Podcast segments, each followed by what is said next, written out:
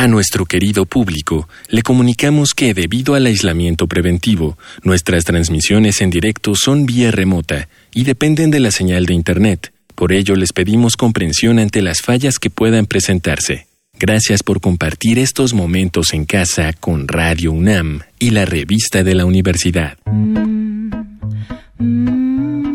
Bienvenidos al suplemento radiofónico de la revista de la Universidad de México. Yo soy Yael Vais y estaré un par de semanas con ustedes mientras la conductora oficial de este programa, la queridísima Elvis, se ocupa de un bebé que acaba de llegar a la familia de la revista. Entre tanto, vamos a encender este verano con un tema que desde el confinamiento para algunos quedó tan remoto como el mundo prepandémico. Abordamos desde el tema del sexo.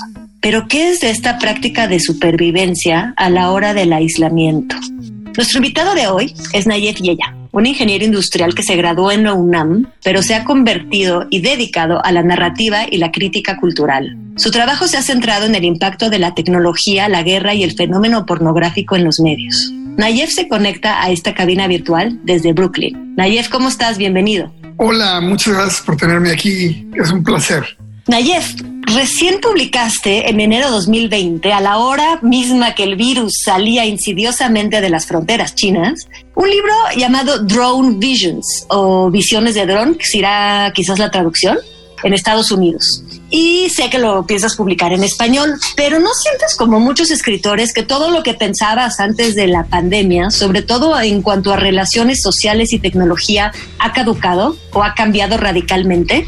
El libro sí se llama en inglés Drone Visions y en español se va a llamar Mundo Drone. Eh, un poco jugando con la ironía de estas películas Mondo Cane y pensando un poco en la, en la noción de que si algo caracteriza este tiempo, esta especie de segunda oleada de la cibernetización de la cultura es la dronificación. Perdón por tantos neologismos. Pero sí, esta idea de que tenemos una serie de dispositivos en el mundo real que nos sirven para interactuar con la realidad, con interactuar con los demás, interactuar con el medio ambiente, alterarlo, cambiarlo, hacernos presentes. Es decir, salirnos de la pantalla y, vivir otras realidades, que no son forzosamente realidades eh, aumentadas o, virtuales, son otras maneras de, hacer la realidad por medio de representaciones digitales. Entonces, mi búsqueda desde, desde el año 2002, cuando me enteré de este primer dron que, que destruyó un coche en el cual llevaba gente y mató a una serie de personas acusados de terrorismo sin juicio, sin ninguna oportunidad de defenderse o de entregarse. Desde ese momento me pareció muy importante reflexionar en torno al dron y en torno a estos mecanismos que pueden eh, vivir, que pueden interactuar, que pueden hacer cosas a veces muy dramáticas sin nuestra presencia. Entonces imagínate cuando aparece una pandemia, viene a confirmar un poco mi idea de este mundo en el cual las máquinas empiezan a tener más autonomía, más agencia, ¿no? Más presencia y más libertad para interactuar. A mí me pareció muy, eh, una cosa muy significativa que de repente hayamos tenido esta, oportunidad de, vivir este confinamiento en el cual el único vehículo, el único medio para comunicarnos es Internet, son nuestros dispositivos, nuestras aplicaciones, nuestras plataformas y ahora están literalmente volando sobre nosotros estos mecanismos, estos dispositivos que pueden ver así el mundo sin riesgo al contagio, lejos de todo peligro de estos virus, ¿no? Ellos serán víctimas de otros tipos de virus, de, los virus simbólicos, de los virus eh, emblemáticos, no de los reales. Claro, de los virus eh, que se meten a tu computadora y hackean los sistemas. Exactamente, que eso es muy curioso, cómo hemos estado creando un, lenguaje, creando una serie de, artefactos para simplificarnos la vida, para tener maneras de hacer eh, el entorno más fácilmente, que están llenos de metáforas y llenos de símbolos y llenos de símiles, y entre ellos, bueno, uno de los más importantes es el virus, y de repente nos venimos a confrontarnos con el verdadero virus, no con el simbólico, lo cual eh, viene a poner entredicho toda la cultura Hablando de símiles, ¿no? Y de vivir en otros mundos, ¿no? Y de una presencia, o sea, de que sucedan cosas sin nuestra presencia. Nuestro tema es el sexo. ¿Podemos tener sexo sin presencia? ¿Podemos tener símiles de sexo que puedan ser lo suficientemente reales? O sea, ¿podemos, en pocas palabras, tener sexo sin contacto?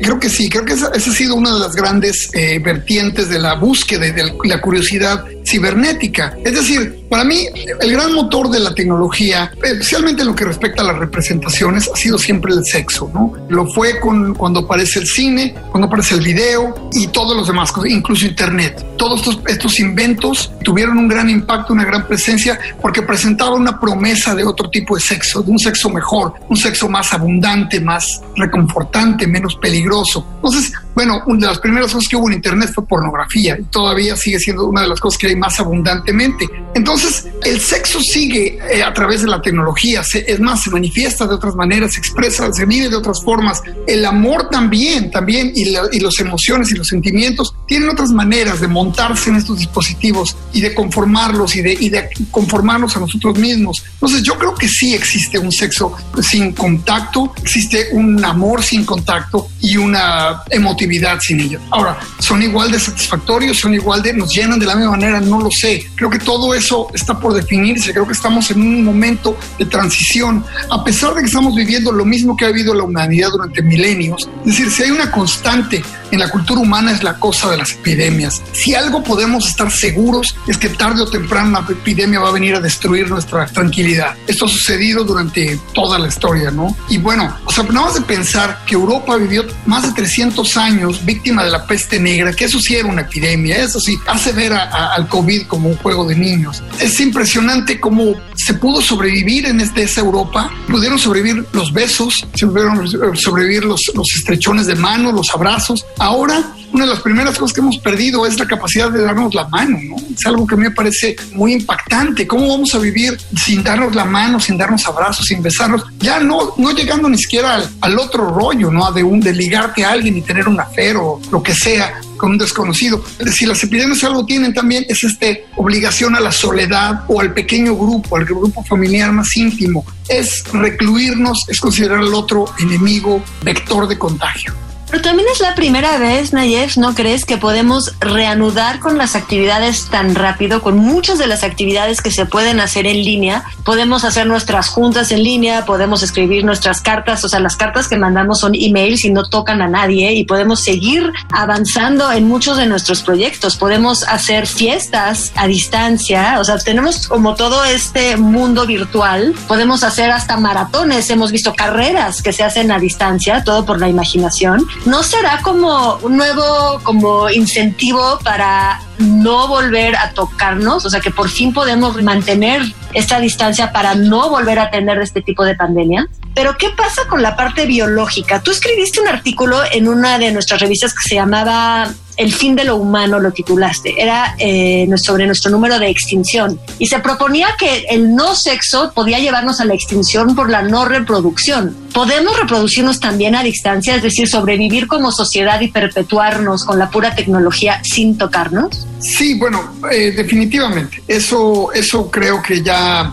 ya veníamos entrenando para todo esto. Veníamos realmente muy preparados, aunque no lo sabíamos. No sabíamos que estábamos entrenando para un cataclismo de la naturaleza el que estamos viendo ahora.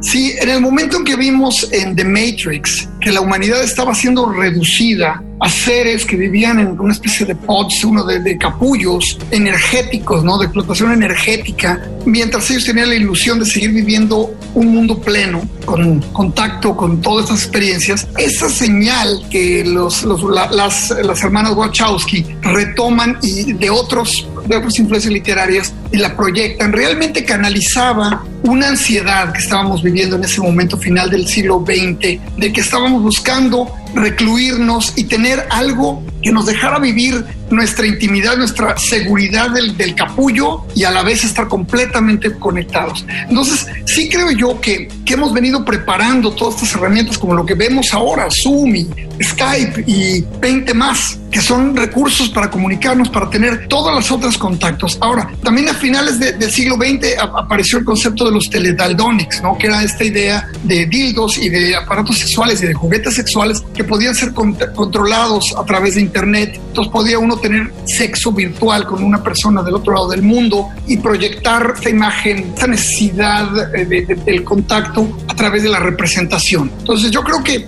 sí existía todo eso. Ahora, la inseminación artificial ha estado con nosotros ya desde hace bastantes décadas. Entonces podemos tener relaciones amorosas, podemos tener relaciones sexuales, incluso reproductivas, sin jamás tocar a la otra persona. Que como pensado también. Es una forma de prolongar esta idea de que el, amor y el matrimonio, pues la idea del matrimonio amoroso es una cosa bastante nueva, es un invento relativamente nuevo que durante siglos no existía. O sea, todo eran matrimonios arreglados entre las culturas y, y la reproducción era, era un contrato, ¿no? Ahora podemos tener ese contrato extendido, mejorado y aumentado por estas tecnologías. No sé si es mejor, peor, es otra opción. Pero definitivamente creo yo que, que la, maquinaria, entre comillas, los, dispositivos, están aquí, con muchas fallas y con muchos titubeos, eh, eh, hipos, pero estamos en ellos. Y la, epidemia nos hizo, nos, nos, dio ya no más tiempo para seguir probando, sino que va para montarnos en esto y echarlo a andar. Esto que dices que nos veníamos preparando me hace pensar en algo que mencionabas también en ese artículo, que es el síndrome de la soltería en Japón. Siendo tan complicado y tan pesado las expectativas sociales del matrimonio, los jóvenes prefieren no meterse en problemas, sobre todo que ellos vivieron quizás la crisis de la epidemia anterior mucho más fuerte, se aislaron y tuvieron mucho más miedo quizás que todos nosotros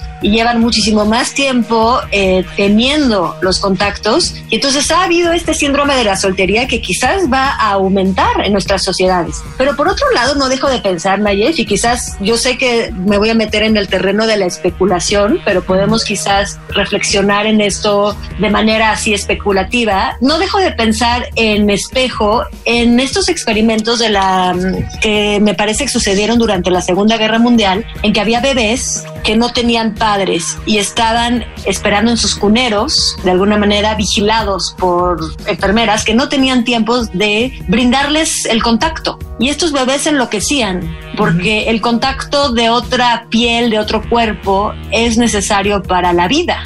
Sí, recuerdo, recuerdo haber visto sobre experimentos de este tipo de la posguerra para acá. Había uno muy famoso que sale en algo, no recuerdo si en un documental o en alguna película, de un mono que lo, separan de la madre y le pone una madre que es un, un mono metálico y el, el, mono bebé va sufriendo, padeciéndolo hasta morir. Ese es uno de muchos experimentos. Sí, definitivamente yo veo muy difícil la supervivencia como especie sin contacto creo que podemos reemplazar, como decía, el sexo, el enamoramiento por los dispositivos, pero el contacto, el contacto es muy necesario, eso, y no se puede reemplazar aún. No hay ningún dispositivo tecnológico que realmente pueda simular el contacto humano, que pueda hacernos creer en que estamos tocando y que estamos siendo tocados. El abrazo, tú sabes, el abrazo tiene tantos significados culturales, desde la solidaridad, el amor, hasta las condolencias, ¿no? ¿Qué hacer con una muerte cuando estás completamente solo? Una pantalla realmente te puede dar eso. O sea, lo que tenemos ahora es una nueva codificación de, las emociones, ¿no? Con la, la idea de Zoom y todas estas cosas, la manera en cómo tenemos la galería cuando aparecen todas las pantallitas, cuando tenemos una pantalla como en un carrusel que va apareciendo el que va hablando, o sea, está creándonos una nueva forma de entrar en contacto,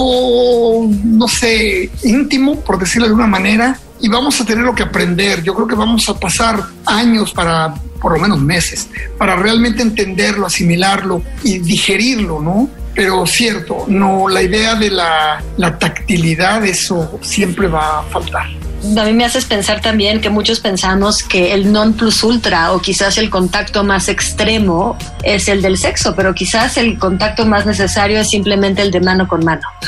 no sabemos sí, todavía. Puede ser, sí, puede ser, porque finalmente el contacto del sexo es como, como lo vemos como el contacto más extremo, el más personal, el de mayor entrega, el de mayor riesgo, ¿no? El de mayor riesgo social, de mayor riesgo emocional, el de mayor costo. y además desde, desde, desde, la, desde hace muchos años también carga con el estigma de las, las enfermedades venéreas. Exactamente. Que ya, ya también otro momento que veamos entrenado, entre comillas, para esto, pues fue la otra epidemia terrible que fue la del, la del SIDA que es otra epidemia que sigue pujante, es decir, ha sido medio controlada, medio dominada hasta cierto punto, porque sigue siendo una epidemia, la gente se sigue contagiando, se sigue muriendo, o por lo menos ya hay tratamientos que pueden prolongar la vida, pero nunca apareció una vacuna, lo cual debe ser muy eh, un augurio un poco nefasto para cuando nos hacemos las ilusiones de que vamos a tener la vacuna este mismo año contra el COVID. Te agradezco muchísimo, Nayer.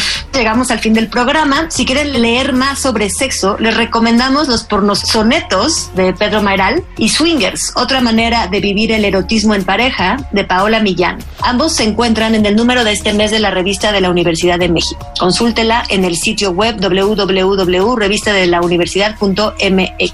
No olviden que pueden suscribirse a este programa en formato de podcast en cualquier plataforma como iTunes, Stitcher o Spotify. Gracias a Miguel Alvarado y Elvira Lisiaga. Yo soy Ael.